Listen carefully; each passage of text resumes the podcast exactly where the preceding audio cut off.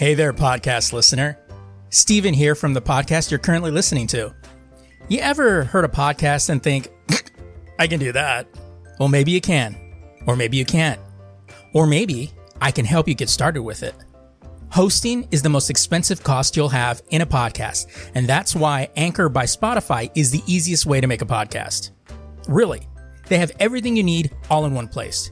Anchor has tools that allow you to record and edit your podcast right from your phone or computer. With Anchor's hosting, you can distribute your podcast to other listening platforms like Spotify, Apple Podcasts, and a whole lot more. And if you think you can do a better job than I, record a podcast right now. There's very low risk involved. It's everything you need to make a podcast in one place. And best of all, Anchor is free. Download the Anchor app or go to anchor.fm to get started today.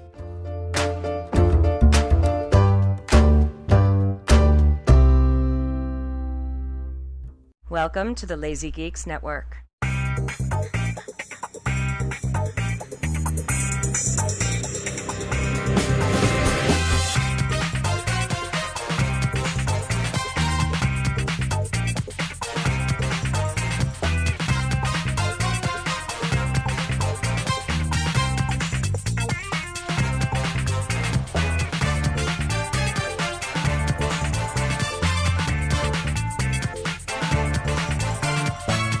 Welcome, everybody, to the Lazy Geeks podcast. I'm Stephen Vargas. I'm Adam Riley. And now the news. that joke's never going to get old. It really No, isn't. It, it really isn't. And I don't give a shit what people say. uh, so, one one thing that happened this week, and just jump right in, is we got kind of a uh, kind of a heavy show this week. Um, for a week that was kind of weak, we have a lot of stuff to talk about. yeah. Um, uh, Batman versus Superman, the footage that was shown at Comic Con was leaked out online for about a day or two uh, before it got taken down. uh, it was reported earlier this week that that the footage that was shown at Comic Con was not going to ever be released outside, primarily because it wasn't actual footage. It was conceptual art that they kind of animated together to make a trailer. Basically, they had nothing filmed or ready for anybody, which always pisses me off about DC is that they do this all this time, but yet Marvel can spend a day shooting shit and will have something for you to see. yeah, I agree with that. You know, and it's always it's always kind of irritated me, um, or at least have the cast talk to the audience. You know, oh, we have Ben Affleck, Henry Cavill, and uh, Gal Gadot. Wave everybody now, bye bye. You know, now, bye bye. yeah. now get out of here. That's funny. We don't want you. But anyway, uh, Adam found it online, showed it to me. Um, I have to say I wasn't all that impressed, simply because I knew like, oh, it wasn't even like actual footage. If it was real footage, like if it was sad Batman and you know Henry Cavill, and then you see that kind of thing, it would have been cool. But this because now it's like on it looked animated, like it wasn't even real, so it was just kind of like meh. I thought it was just kind of cool. I thought the scene was just cool. I mean, that would have been. Oh, oh, can you? It, it, it would have been so much different if it was sad Batman looking up and you see Harry, Harry Cavill right there with his eyes going red and just something kind of, kind of cool like that. I mean, how much does that take to film? I mean, Jesus. Yeah. You know, you can take pictures of sad Batman all you want, but you can't put together a thirty-second little teaser. Sad Batman, no. you know, what'd be funny is if you see Ben Affleck in, in the movie walk away, and then all of a sudden, out of nowhere, you hear. it's copyright, give Yeah, he's still like, what? It's sad Hulk music. uh, Excuse me while I open my drink. Oh my god. jeez, that was my. I guess my dog heard you uh, opening that Coke or something. Opening a coconut by five antioxidant infusions drink. What kind of what, what kind of sorcery is that? I don't even know. It tastes made, like coconuts. So it's it's made of mystical fruits and vegetables, and a unicorn. unicorn piss is the base. and nothing makes me pee stronger. Oh shit. Uh, man. Oh. So, oh, we want we wanted to. We're not doing it right now, but uh, I'll go into that why. But uh, I'll go. Yeah. um, what he said. we're, we're looking into switching. Um, currently, we use Skype to record this podcast, which is, has has its pros and cons. More cons than pros.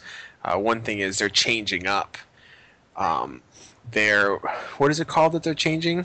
They're changing their desktop API, so you can you technically at some point you won't be able to record Skype Yeah. conversations like you used to because Microsoft owns it and Microsoft does stuff like that all the time.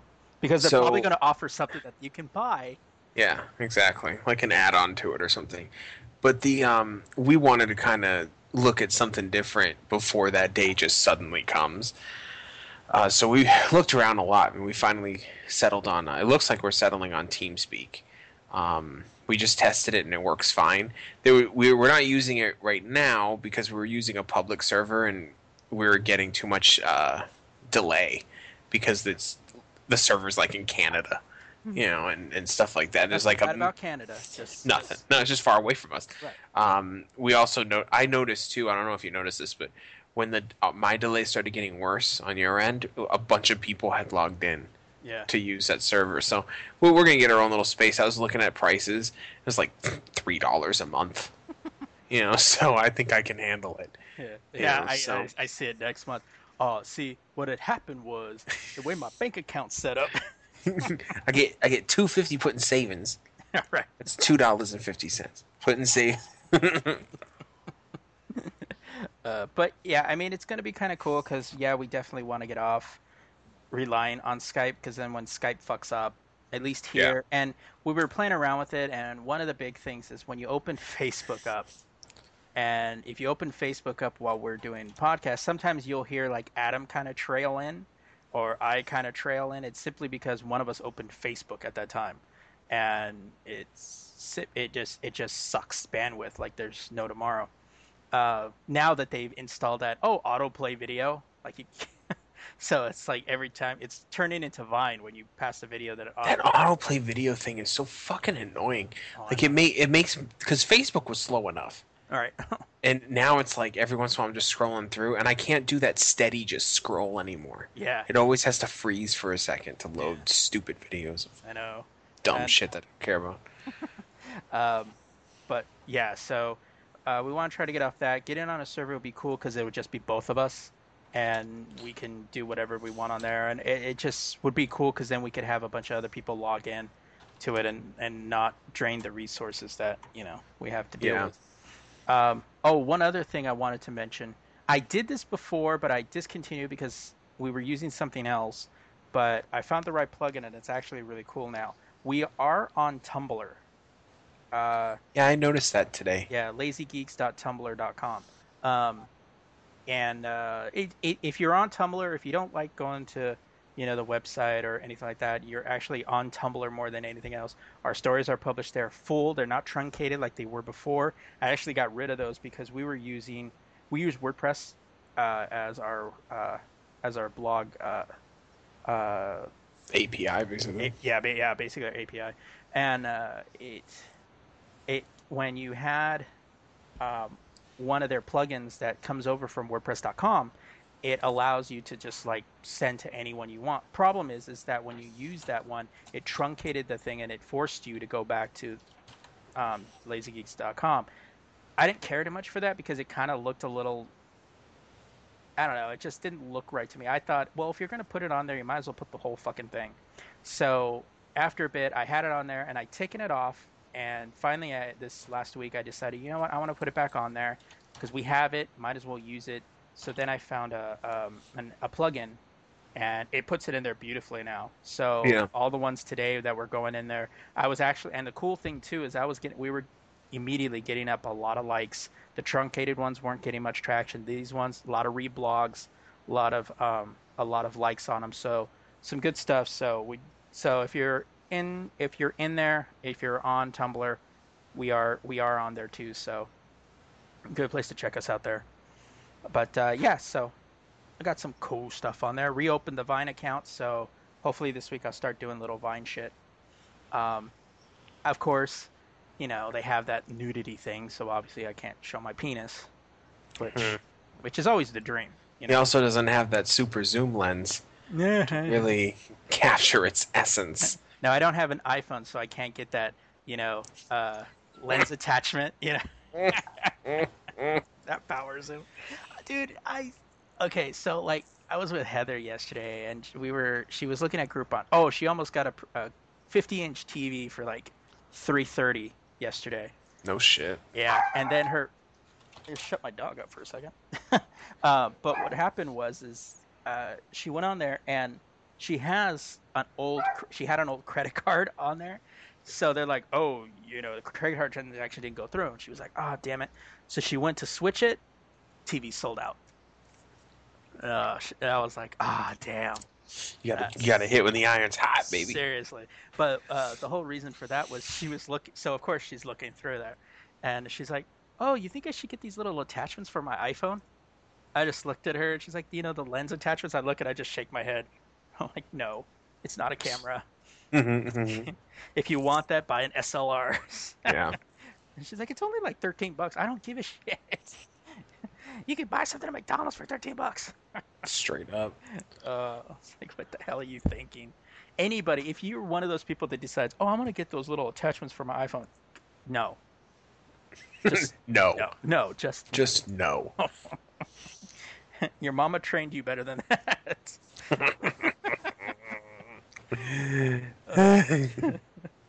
All right, so moving on into our take my money section. Adam and I both agree on this one. Guardians of the Galaxy. yeah, buddy. Uh, take Saw that movie my- fresh today. Uh, take my fucking money, dude. Take it all, baby. Uh, I saw it uh, 7 p.m. show on Thursday. Came out. Adam, I was so glad that you saw it today. I was like, oh, to please see this before the podcast. yeah. Uh, but uh, uh, if you if you think it's all hype, like, oh, it's not. No, it is. It is that awesome. Yeah, it deserves the hype. It's the you know I gotta commend um the director. What was his name again? James Gunn. James Gunn. The pacing in that movie Hmm. was spectacular. Like it, it never felt like it was being rushed or was going too slow. Yeah. And that's always like because I'm not. I mean, Steve's a little more attentive to some of the directing cues, um, being that he he he does some of that stuff. But um, the only thing I really ever notice, if I notice that a director's fucking up, is pacing. Like if I'm bored, or if I feel, or if I feel like things aren't you know being explained enough. But it was perfect. Oh man. Perfect. I mean, it was. It's just like it. It was one of the things. Like I, I think I said this in my review, and if you guys haven't read my review, there's a. It's actually a spoiler-free review. Um, it's one of those things where, you know, with all the movies and all the stuff where everybody's like, "Oh, Nolan-esque" and all that stuff. This makes it fun to go to the movies. Like it wasn't deep, it wasn't dark. I mean, they had character development, the balance of visuals with the music. It was a fun movie to enjoy. It Yeah. re- it really a lot of people were comparing it to the original Star Wars, and I kind of have to agree. It was an adventure outside. It made it made it okay to just enjoy the movie and have a good time.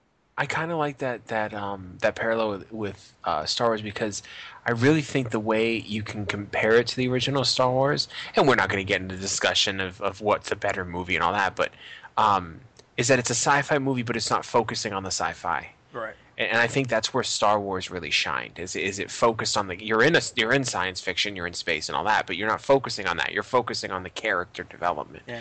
uh, which is more important anyway. So Yeah. down. I mean, it just was like from just the opening.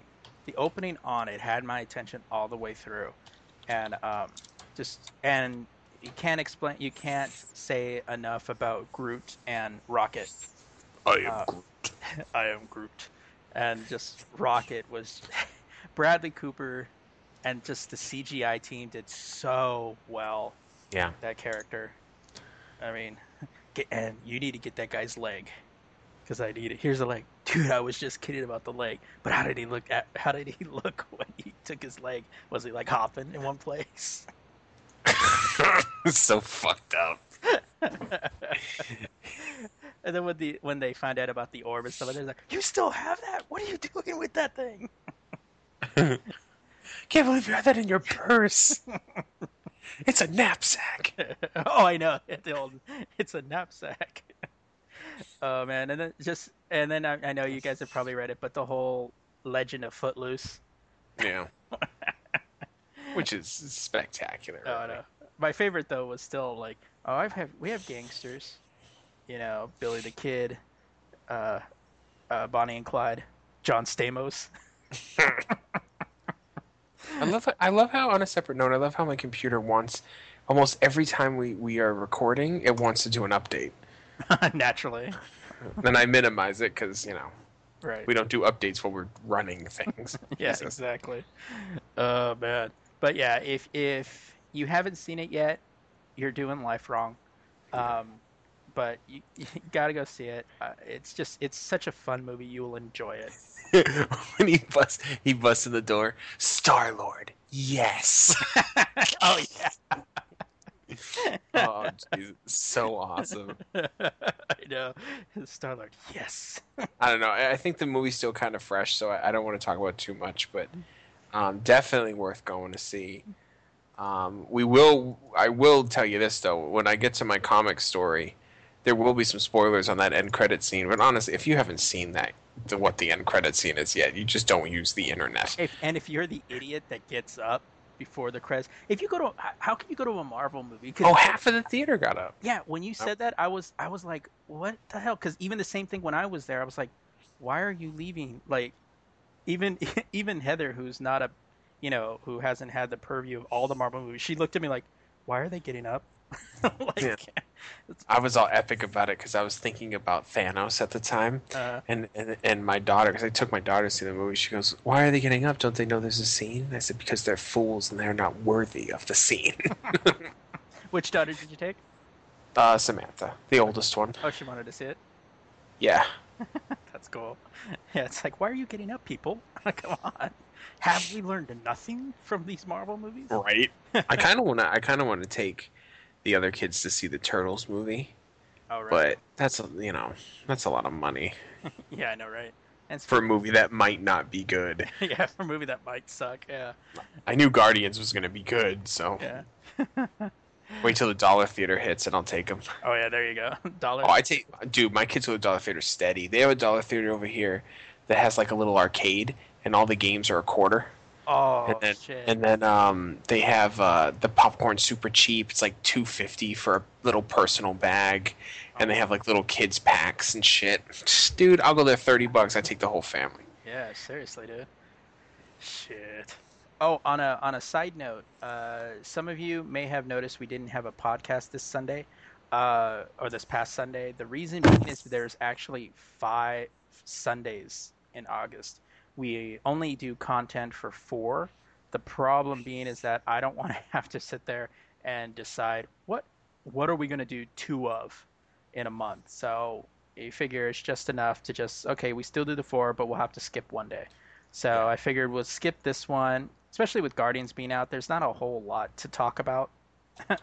uh, so you know, from here on out, we're gonna have one every week. So yeah, there, there'll be a time when that happens. So um, yeah, so that's how that works. All right. So I guess it's uh, time we move on to some uh, to some uh, TV movie news.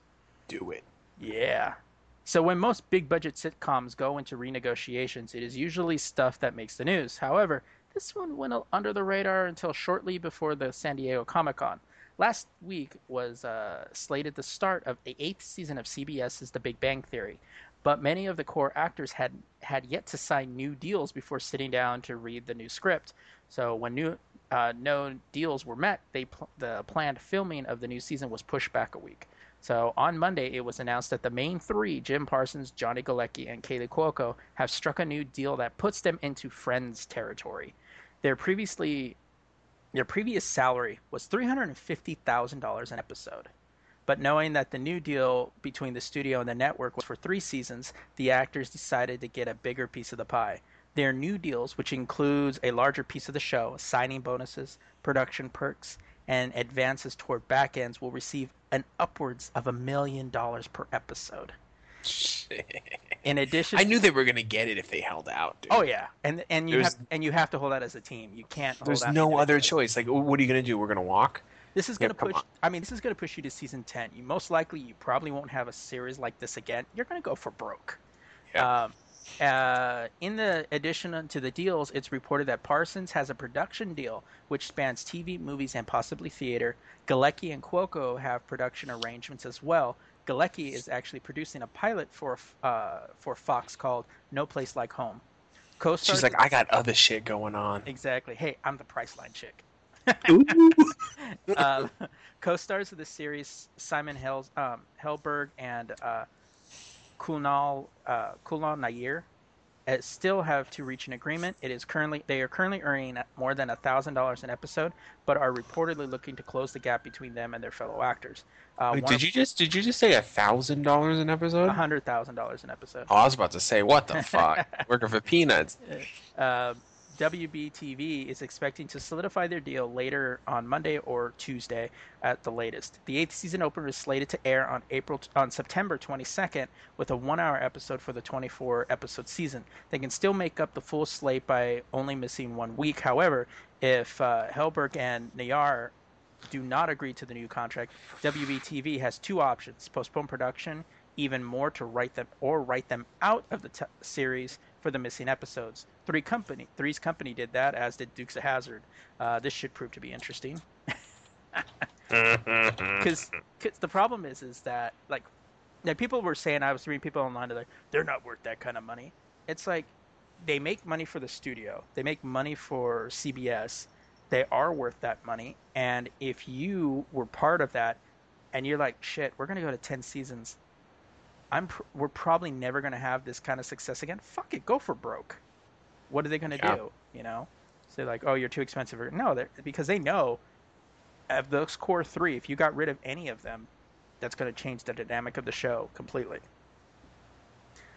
So, Yeah, really, they all have very intricate roles that they play. So it's I don't know. I think it's I think it's uh it was funny that people were even on the fence like, "Well, I don't know, are they going to get what they want?" What what other choice that? So we have to pay them more and make have a little we have to spend a little bit more or we get no money because Right. everybody just fucked off. right, I mean, come on. From a uh, business sense. right. I'm surprised they didn't ask for more money sooner.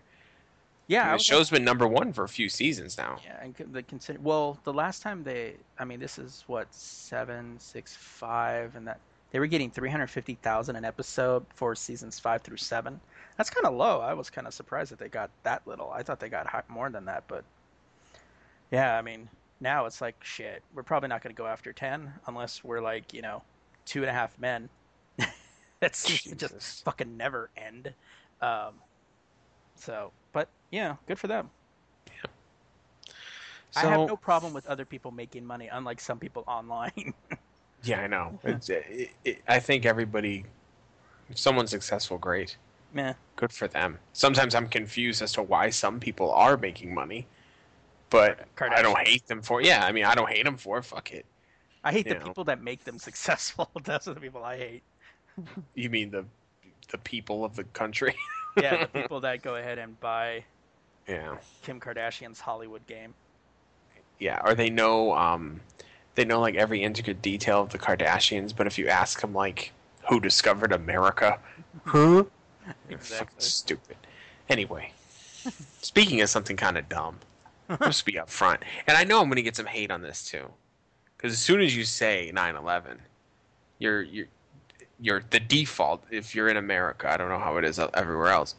The default is to be solemn, shut the fuck up, don't say anything.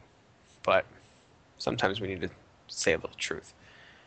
It seems the upcoming Teenage Mutant Ninja Turtles movie can't get away from controversy. First, everyone was upset about the new film ruining their childhood memories, and now the latest Australian promotional poster is causing an uproar from fans. Paramount Australia posted the new poster on Facebook and Twitter with the caption, Check out the official poster for hashtag TMNT in cinemas September 11th. So the September, the release date in Australia is September 11th. It's not August 8th like it is in the States. Um, the new film is released. yeah, I just said that. I always fucking do that.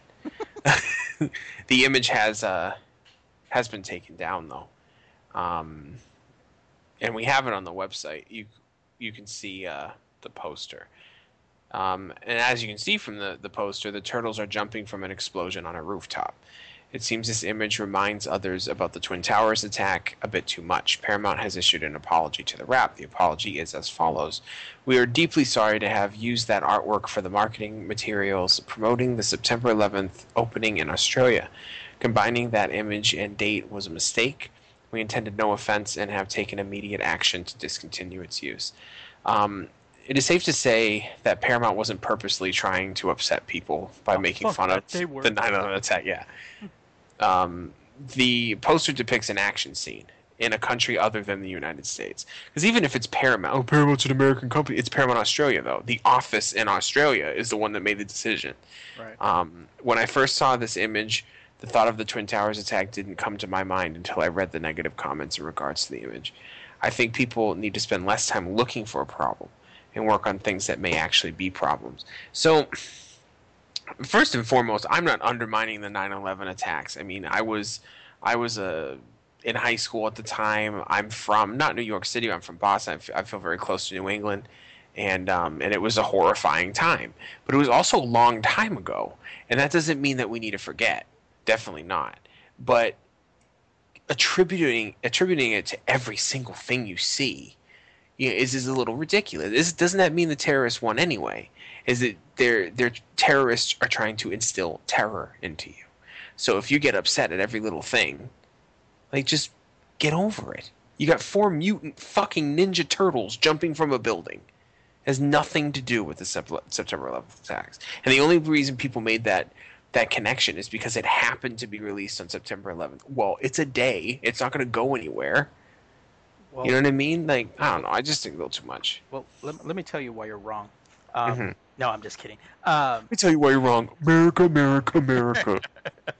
America. No, um, I, I, I personally think it's stupid. I, I did I saw this and I was like, oh, and then I read it and I was like, oh, Australia, Australia, it didn't happen there.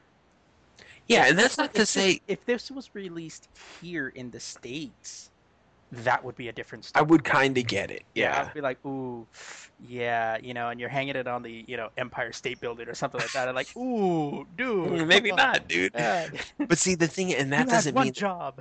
right.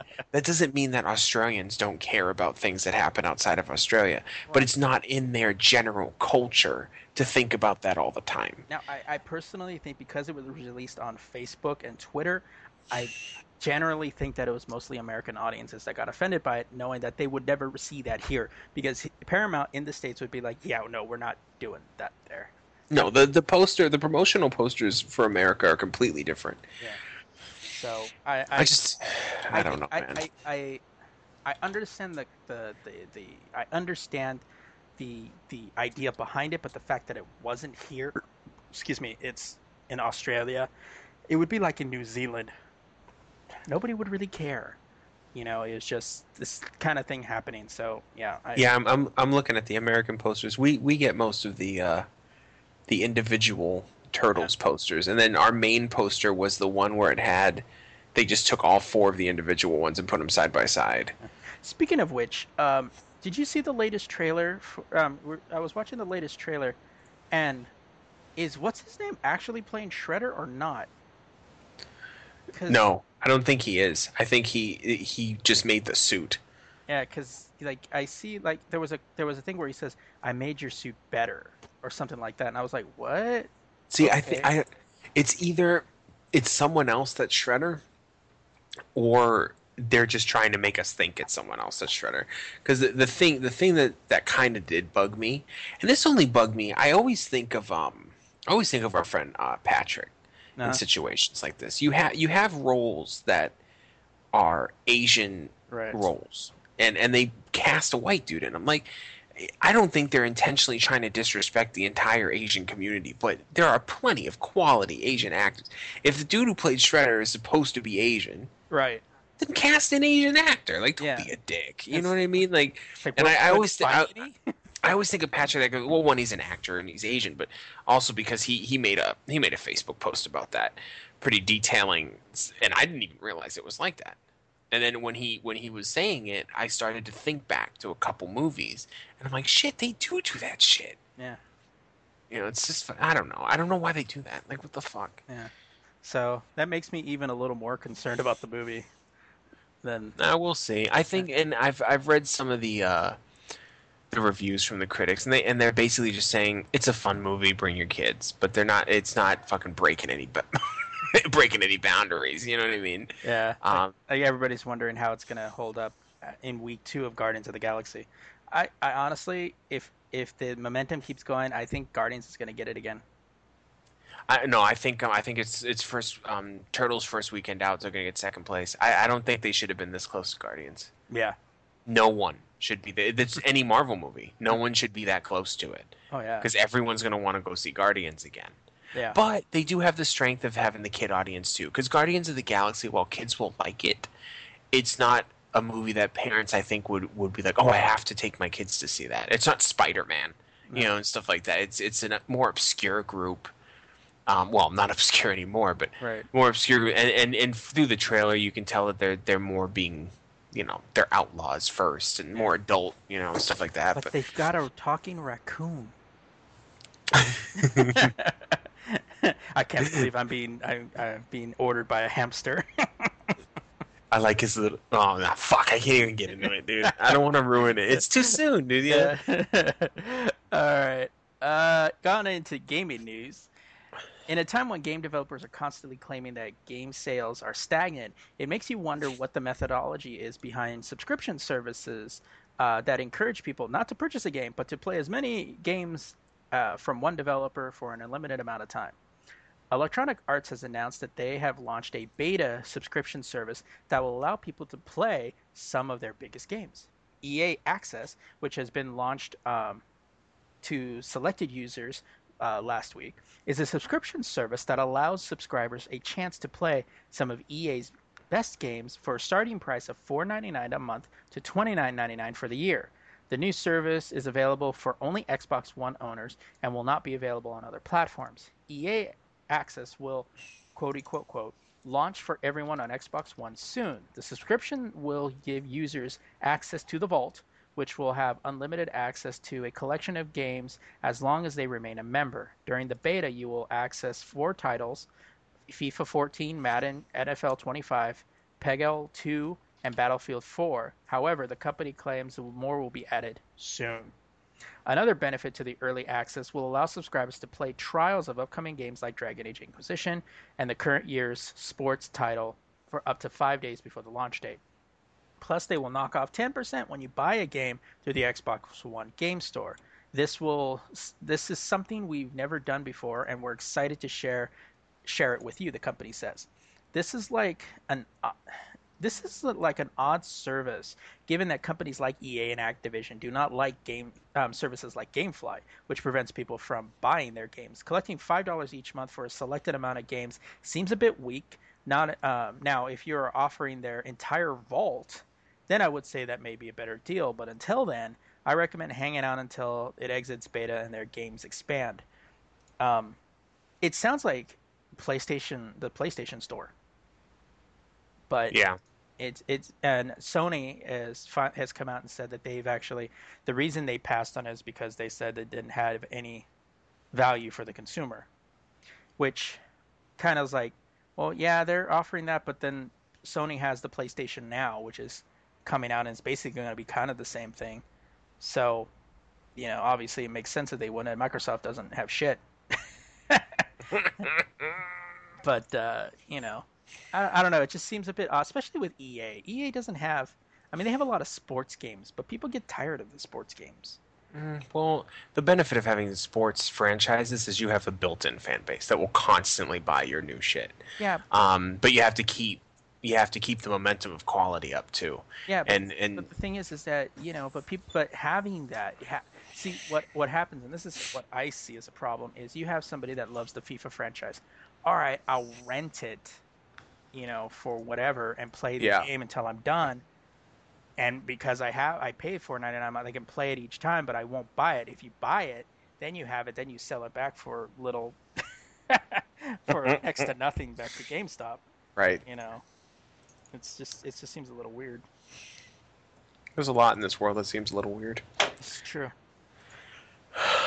Like you. Yeah. Fuck yourself, right? Hurt my feelings. Um, you have to love when someone promises you something. No, you don't. If you shut up. You have to love someone promises you something if you do something for them first, then pulls out when you cover your own end of the bargain. Um, this is the case with the Greenlight approved game Stained. Uh, developer Real Access has announced they will no longer be giving out Steam keys for players that purchase the game as part of a bundle. Stained was featured in the Indie Royale's debut 3 bundle last year, and Real Access promised those who purchased that bundle would receive a Steam key for Stained once the game was greenlit. Um, the Indie Royale bundles are created for this for this very purpose, and organizers of the bundle add, "quote Developers have almost always provided Steam keys for Indie Royale games that have subsequently been greenlit and then appears appeared on Steam." Um, the reason Real Access is giving for the change in heart is declining sales, claiming the company only made three thousand dollars in revenue off the bundle. Their quote. Um, the game is not selling at all, and there is no hope, a Real Access representative explained. I think we are already doomed, so we are abandoning the process of distributing the keys. We will continue to do what is required to make the living to make the living and provide support to game. I don't know where he's quoting from. Shit. Um, support to game related questions twice a week. Only twice a week. Um, if you really love this game, you should consider buying it on Steam. Else, I think you already had your share of enjoyment when you purchased the game via IR bundle for 50 cents. Um, while the reason Real Access is giving makes sense, it doesn't stop the fact that a promise is a promise. When you make a deal with a community of people and they support you, you're supposed to come through. Actions like this aren't forgotten easily, and if Real Access is planning on making a profit off of a different game in the future, it surely will be an uphill battle. Um, I'll never buy from fucking Real Access Fuck or yeah, dude. support their shit before it comes out, and that's the problem with this green light thing. Like, most of the time it's cool. You know what I mean? But every once in a while, you're you're getting these people that just fuck it up, and they'll they'll blame Steam. They're like, "Well, why don't you?" It's like Steam can't predict the fucking future. Right. You know, if they come up, I have this game, I have all this done, I'm working on it right now. So like, okay, well, it looks or Valve, I'm sorry, it looks good. You know, let's let's uh, let's greenlight it, and then it gets voted on by people, Right. and then it gets greenlit, and then if they decide to just bugger off, Yeah. you know, there's nothing you can really do about it. It's always a risk. But these people, and especially that bullshit explanation, like We're maybe you should making money. consider. Maybe we're not making money. Maybe you should consider buying it. Like, yo, go fuck yourself. You should have known that off the bat. Yeah. I mean, the bundle's only fifty cents each, Yeah. right? From what this is saying. So it's like, why? I don't know. Wow. Fuck, fuck Real Access. Lazy There- Geeks official. Fuck yeah. Real Access. Fuck real access. wow. That's bullshit, dude. Yeah. Yeah, promise is a promise, dude. You promise to give out, give it out, give it out. Don't don't be a bitch. It goes for the ladies too. You promise to give it up, give it up. You pro- promise is a promise. Don't be fucking bullshitting me. I don't have time for it. I'm a grown man. All right. Shit. All right, moving into comic book news.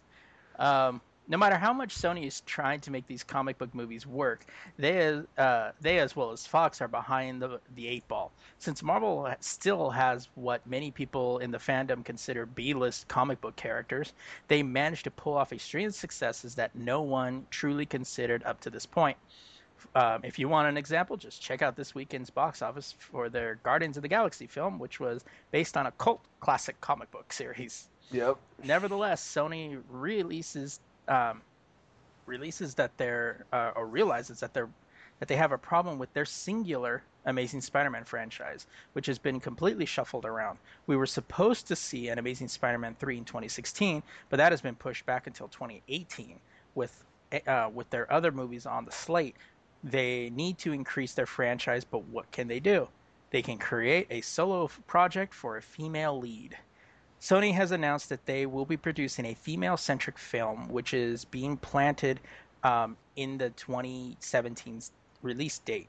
No details have been announced as to who the character will be, but many people on the internet limit, have limited it down to Black Cat, Sable, or Spider Woman. Some sites are mentioning the success of Lucy as a reason for their interest, which I disagree most profoundly. Uh, Guardians of the Galaxy was probably the biggest influence. Many observers were watching this one closely as this was Marvel's biggest gamble yet. I suspect that the financial response to this film was a major factor when announcing the film. Uh, as it, as we can see, Sony does not have a true long-term plan for these films, uh, for these films, which is behind Fox and far behind Marvel. Sony has the belief that they could bring in new characters to freshen the franchise. And maybe Spider-Man 3 could be bigger if they bring her character on board that film people will say that Sony is giving a female characters their due, which is true, but it's not for the love of the female characters. It is due to the limited options that they have for a franchise. While I would love a Black Cat movie, I think the next film will probably be Spider Woman. Um, Mm, one thing Makes that sense. I one thing I have to say though, because I know that comment will probably get people to think I'm, I'm a misogynistic asshole. One, I am. Two, um, I I truly believe that you can have a successful female comic book movie, but it has to be the right one. It has as it to be as the right first one, as the As first, first one, it has. Yeah. the first one has to be a, the right one. The, the reason being is because, and everybody's gun shy. Even Warner Brothers is gun shy about a Wonder Woman movie. The problem with it is because they, there's the, the there is that conception that you know they like the guy movies that are the girls part of the guys. But the problem is is that when movie studios decide to do a female comic book character, they do the wrong one Yep. or they do a character that could be awesome and they fuck it up completely. Catwoman, prime example. And honestly, I don't think Catman needs to have her own movie.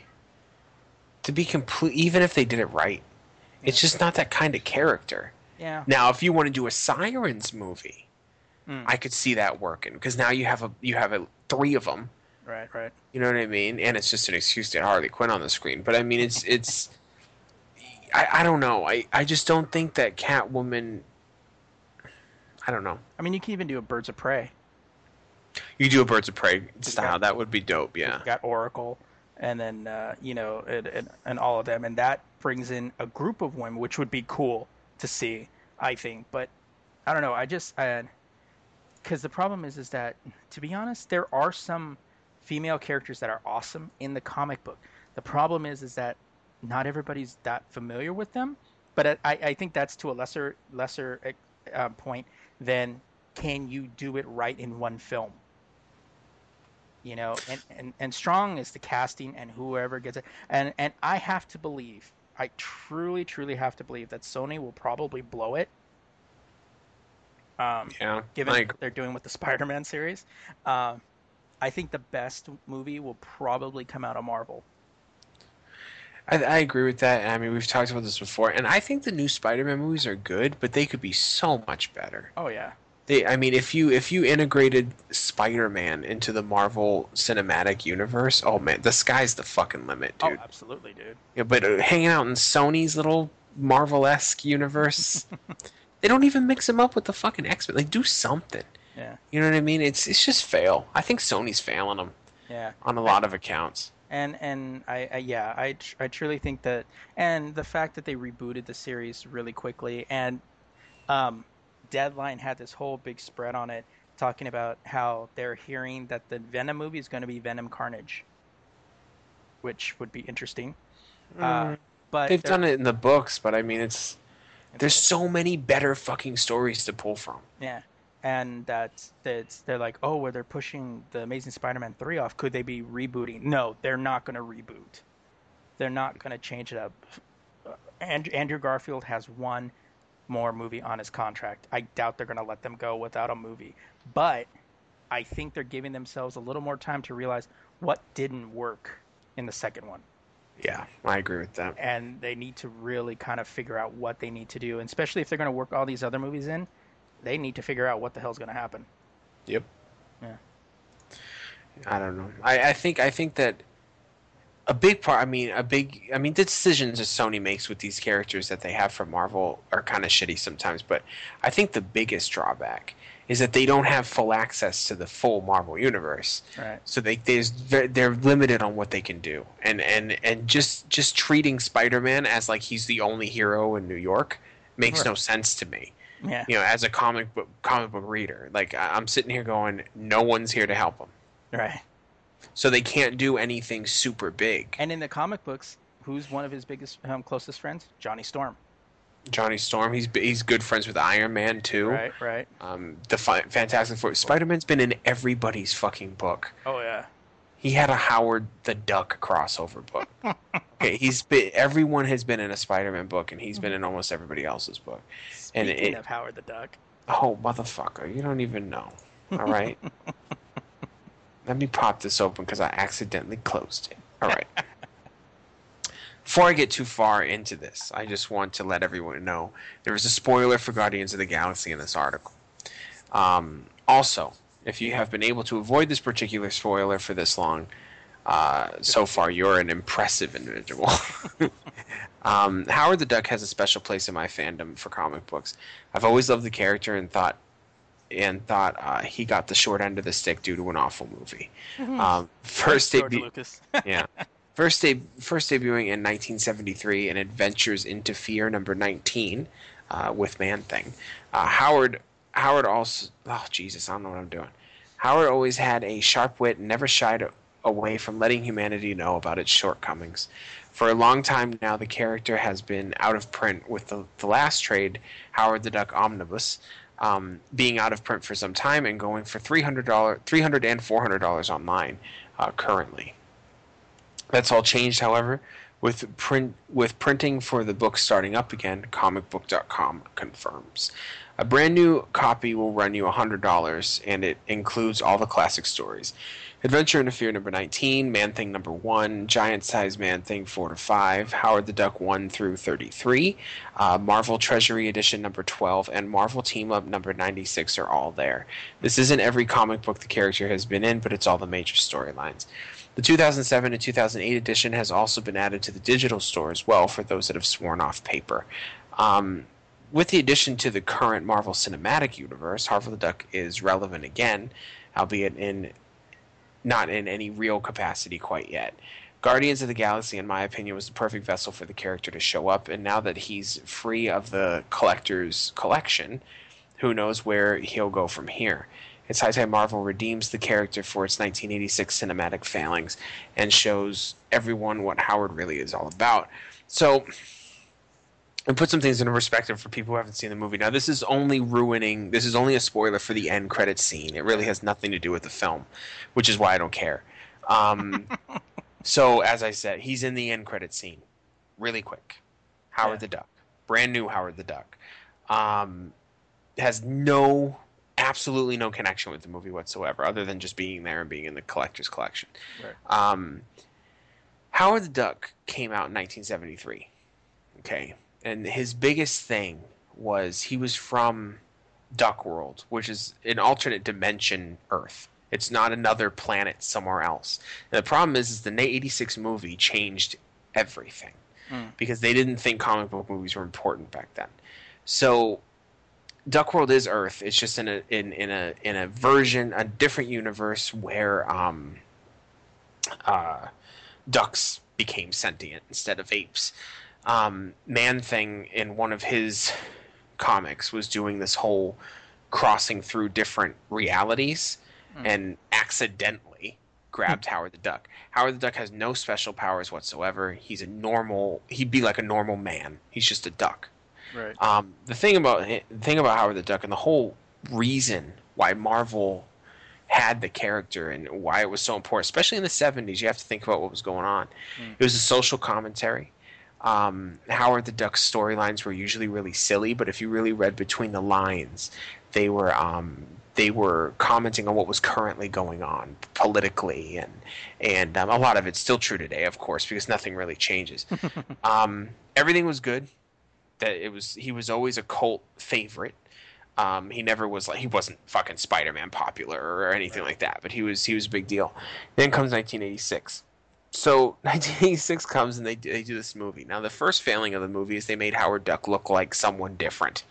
Um, reason being, and it's kind of funny and ironic now, Disney threatened to sue because the comic book likeness of Howard the Duck looked too much like Donald the Duck. Right. Um, which, as you can see, or as Steve can see, or anyone who's seen the end credit, Howard the Duck now looks like Howard the Duck again. He's even in the same red suit that he debuted in in Right. 1973. Because guess Um, what? They're owned Disney don't give a fuck. Yeah. so um, they had to dramatically change him for the movie. Um, he he first landed on Earth in Florida because that's where Man Thing is. In the movie, it was what was it? Fucking Cincinnati or something weird. I don't know. Um, everything in that movie was wrong, pretty much. Now I have told on this podcast, I told Steve, I love that movie. It's one of my favorite movies. But the reason why it's there's two reasons why it's one of my favorite movies. One, it's the closest I'll ever see to one of my favorite comic book characters being on the screen. And two, it is the perfect example of everything not to do with a comic book character. Literally, every fucking line and scene is exactly the opposite of what you need to do to bring a comic book character to the screen. They completely fucked it up. Um, another thing that they did too, and this is the biggest thing, is that um, think it, there's there's an issue of uh, with Howard the Duck. It's, a, it's it's actually a more recent one, but it's a Howard the Duck Spider-Man crossover issue. Um, and Howard the Duck is being brainwashed, and Spider-Man's trying to snap him out of it.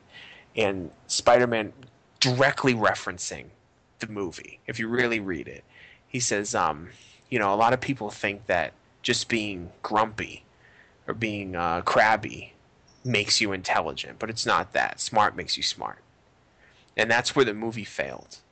The movie didn't focus on Howard the Duck was smart, because he is. He's incredibly intelligent and very socially aware. They just made him crabby all the fucking time and pissed off that he was on Earth, which just made him sound like a prick, Right. which was still funny. but it didn't it didn't you know what I mean? Yeah.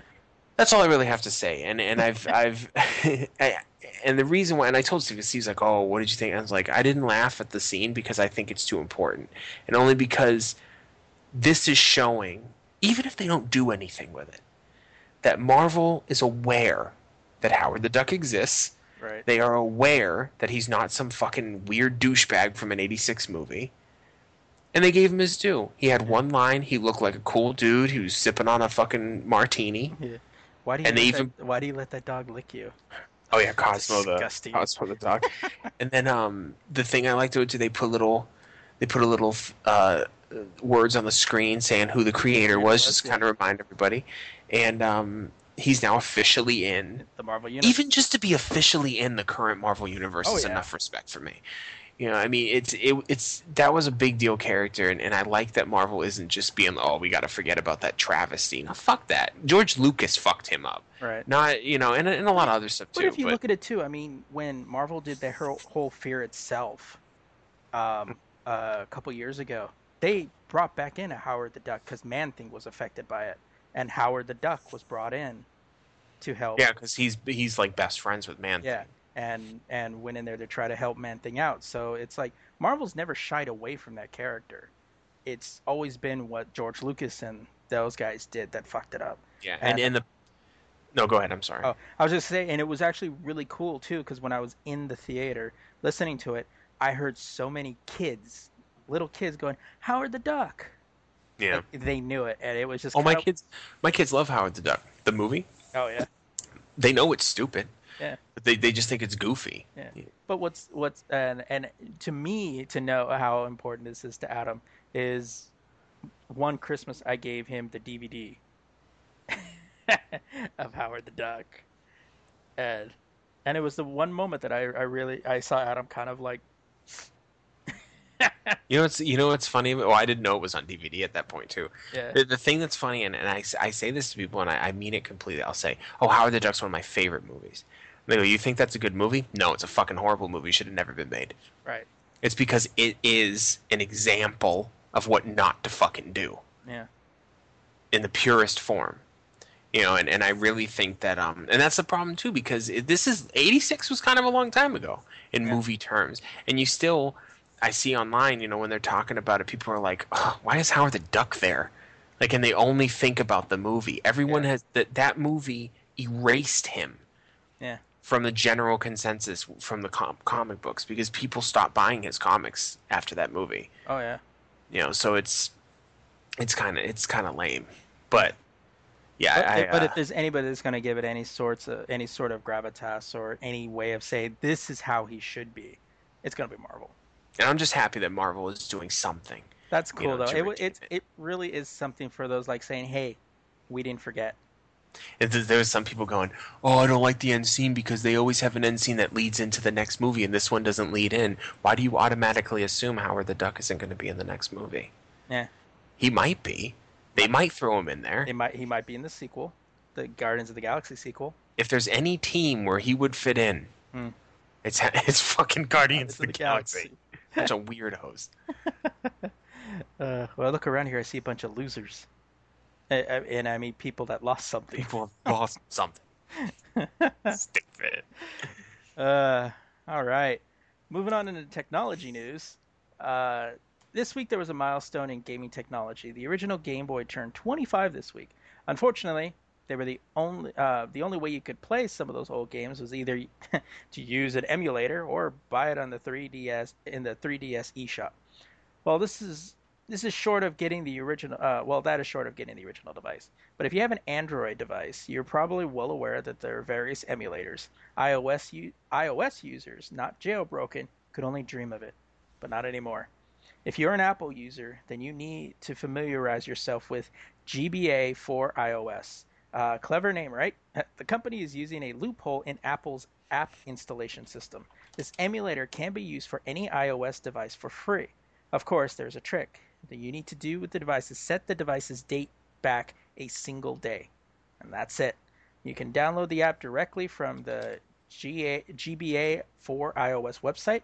According to various reports, it claims that uh, that to be the most polished GBA emulator of any platform and will fill uh, uh, Game Boy Advance, Game Boy Color, and Game Boy support, as well as accelerated speed, multiple and locked save states, of course, customizable skins, and Dropbox sync for saves between multiple devices. And this is the kicker it even takes advantage of some of iOS's features, including AirPlay streaming.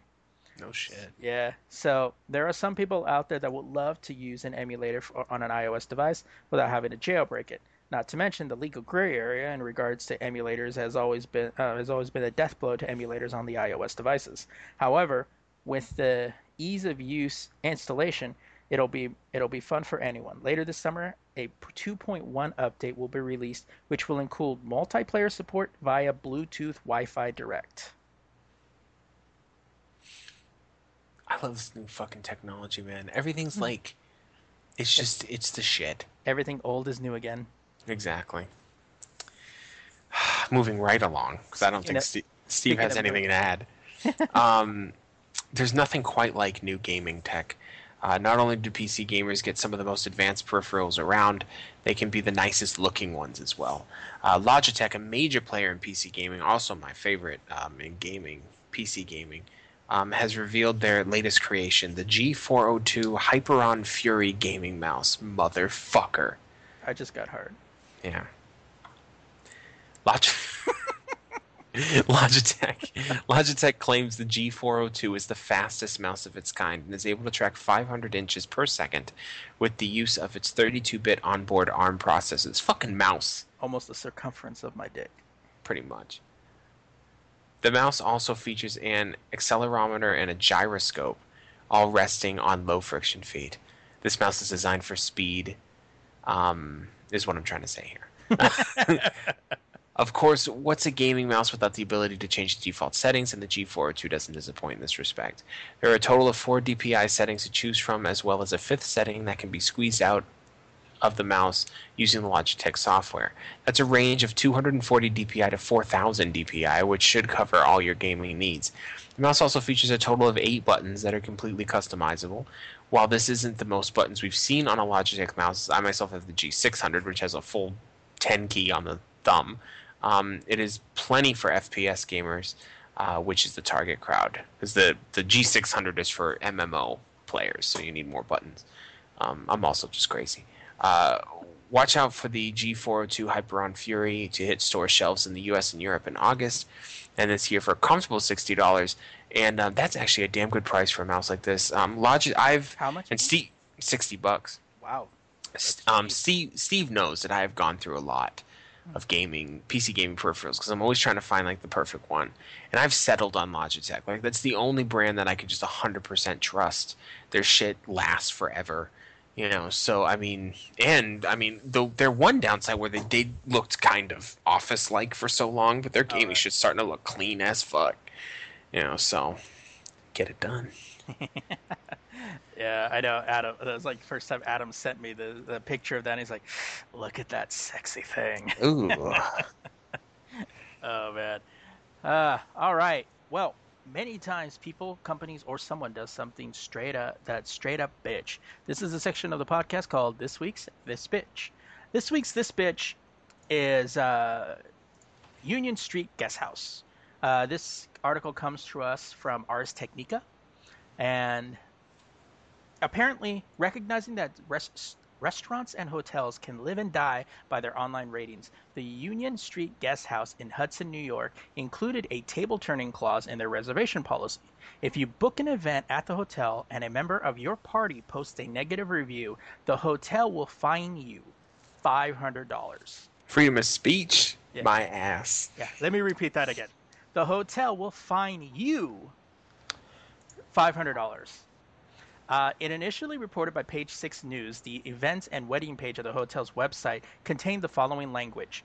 If you have booked the inn for a wedding or other type of event anywhere in the region and given us a deposit of any kind for guests to stay at USG to stay at USGH, there will be a $500 fine that will be deducted from your deposit for any negative review of USGH placed on the on any internet site by anyone in your party and or attending your wedding or event. If you stay here to attend a wedding, if you stay there here to attend a wedding anywhere in the area or and leave us a negative review on an internet on any internet site, you agree to the $500 fine uh, for each for each negative review.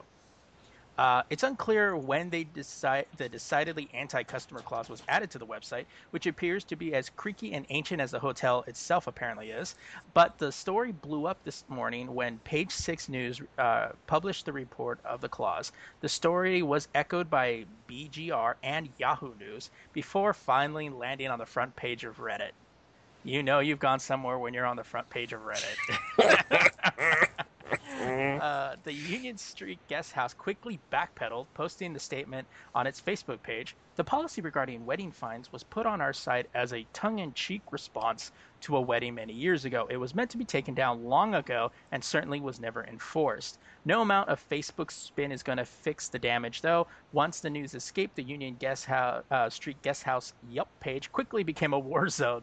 Uh, while the story was being prepared, the number of reviews jumped from seven, 575 to 757, and a mass majority were decidedly negative. Uh, some examples are how was um, how's that review policy uh, review policy working out for you guys? Uh, another one said, "LOL."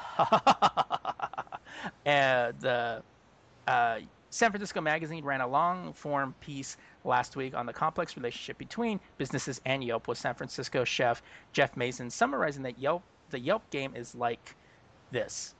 You're in a you're in it whether you want to be or not. And what's so frustrating, even a minuscule number of negative reviews can dis- disproportionately largely uh, is largely detrimental effect on your business's margin. And it's easy to see why the Union Street Guest House might want to try to be proactive in preventing negative reviews from happening in the first place. Unfortunately for the hotel, it's running into a variation of problems faced by other businesses that try to stifle bad reviews. And the hard uh, and harder a business tries to track down, the angrier the masses get.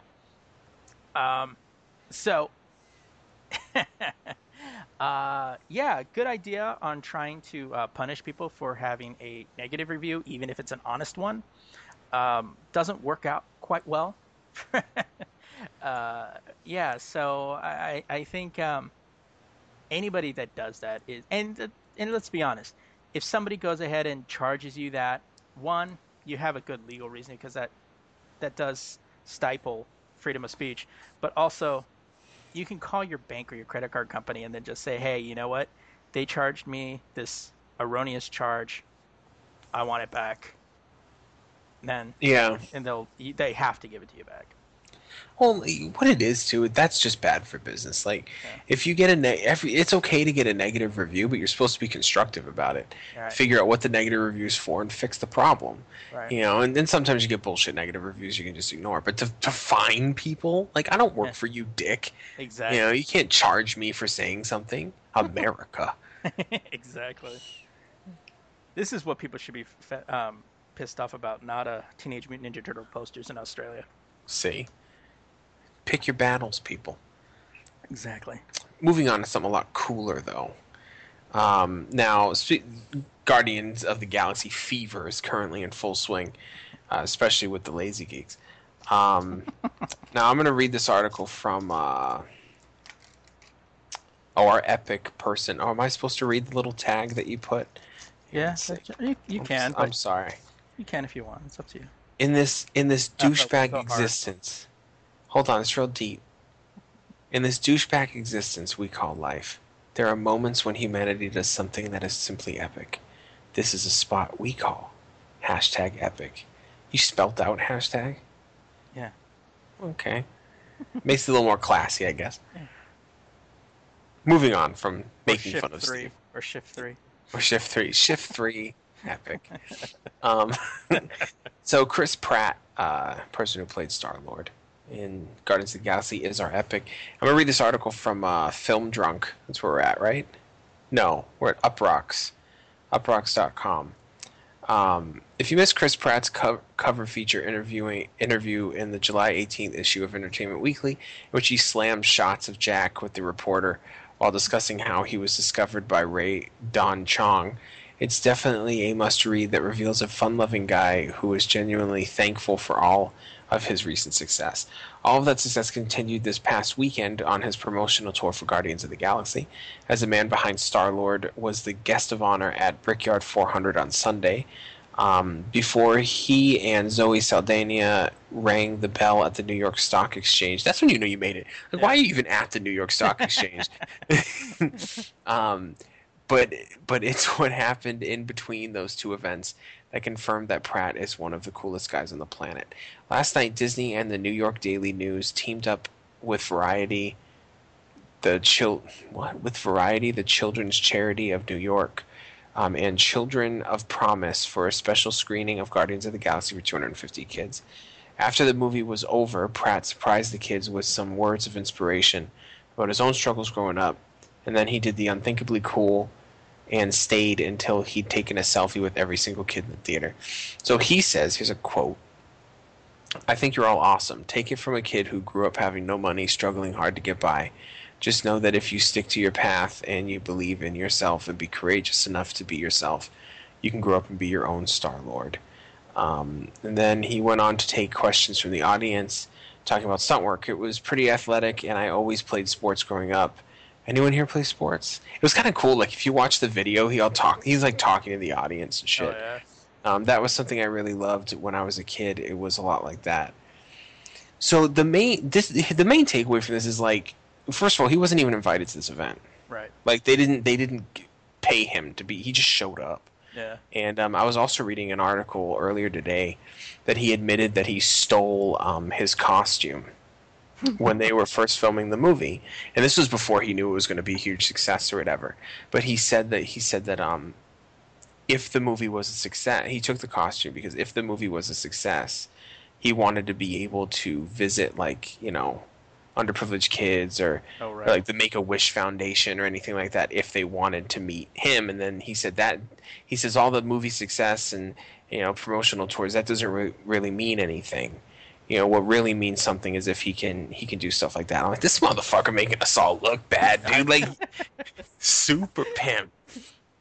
I'm I'm I'm fully I'm fully on board with fucking Chris Pratt right now, dude. Dude, he he sold it like that movie just like it, it really showed him as kind of like a little bit like you know people were comparing him to like Han Solo and he was kind of that way cuz he was cool he was kind of goofy willing to just kind of do whatever but at the same time He could be charming. He could be a scoundrel. He can, you know, do the action scenes.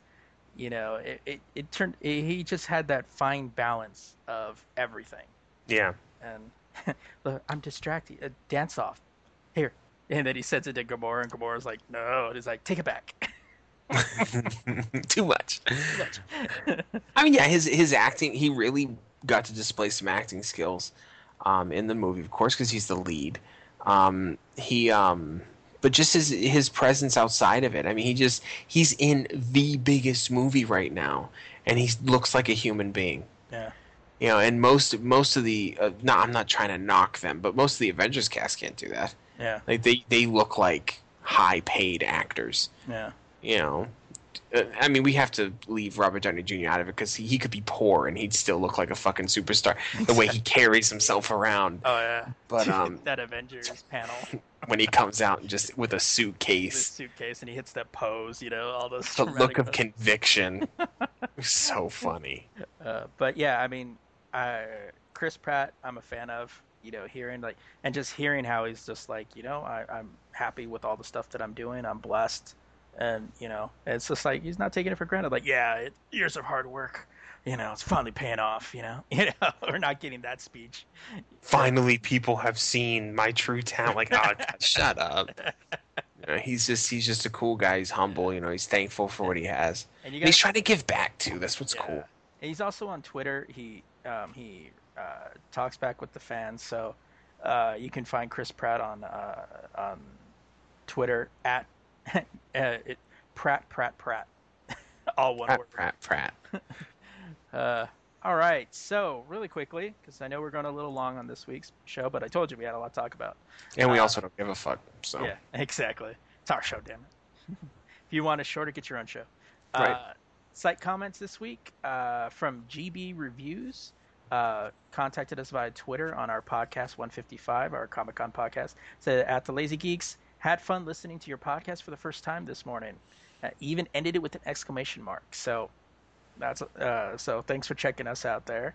Um, Amador on the Dead, Deadpool leaked footage saw it and just want this movie to come out. right. oh man, seriously. Um, oh, speaking of which, yeah, there's if you guys, there's some other sites that are showing the full HD render, like the company that did all that rendering released the footage. Um, in the video, in the lower quality videos, you see the the SUVs flipping over, and there's a shot where uh, Deadpool holds up a picture or holds up a paper or picture or something like that, and he points to it. You can't really see it in the video, but if you see the HD version, it's actually a picture of Deadpool slicing off the head of uh, Yeah. the dude. So it's actually pretty cool. It's like that made that scene so much. It's just an accurate depiction of what he's what's going gonna to do. happen exactly. What's gonna happen now? This is what's gonna happen, and this is you. And you know what I love too is if if the movie's like that, they're making it like he is. Like he's so ridiculous. Like when would he have time to draw that picture? I know. The, it but it doesn't matter because it works when it's Deadpool. and and the cool thing is if they do that it's going to be it's it has to be similar to guardians because it's just going to be that kind of out there kind of fun thing you know rich corinthian leather um so It has to be an R-rated movie too. uh, well they they think they can do it for pg-13 No, no, absolutely not. a true a true deadpool movie would have to be r Dude, you know what? you have to go up against the dead presidents You know, one of the funniest, one of the funniest uh, Deadpool movies I ever saw was the recent game. If if you don't want to play the game, if you don't want to play the game, just go on YouTube, and someone has cut all the scenes together. It's a fucking movie, and it's hilarious. Like the entire thing is fucking spot on hilarious. i kept wanting to get that game and i just kept it just kept slipping my mind the gameplay is is is kind of a uh, a God of War kind of uh, mechanic. Mhm. Um, it's the the gunplay is really kind of sloppy, to be honest. But the game's it's solid. I mean, it's like, I would call it like a B game. Like it's it's something to you get it for twenty bucks. and It's cool. Mm, You know, okay. but um, the comedy alone though is just so funny, and it's cool because you have him and then the two personalities that are in his head too, oh yeah and they're narrating the game nice and he talks to them at the same time. You know, Oh. you really do feel like a lunatic in that fucking game. Uh, and uh, Brandy on uh, Fifty Shades of Grey trailer, Spanky Spanky, Oh, and uh, Andrea on Fifty Shades of Grey trailer, S and M time. Oh, So yeah. the ladies coming out. Yeah, the lady's coming out talking about some stuff. So, um, all right, before we head out, we want to remind you to comment on this podcast wherever you get the show iTunes, the website, or Twitter, or, or Libsyn. Uh, we're even on Stitcher now. So let us know how we're doing so we can tell you if you're full of shit or you actually have a point. Uh, we also have a bunch of social media too. Earlier, we mentioned Tumblr.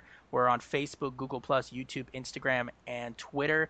So go to the website, thelazygeeks.com, and you can get the links to all our various uh, social media havens. So that's it for another edition of the Lazy Geeks podcast. Remember, we're thinking so you don't have to. I'm Stephen Vargas. I'm Adam Riley. Still, Still haven't changed. no, Yeah. not yet. Anyway, so until next time, a peace out. yeah.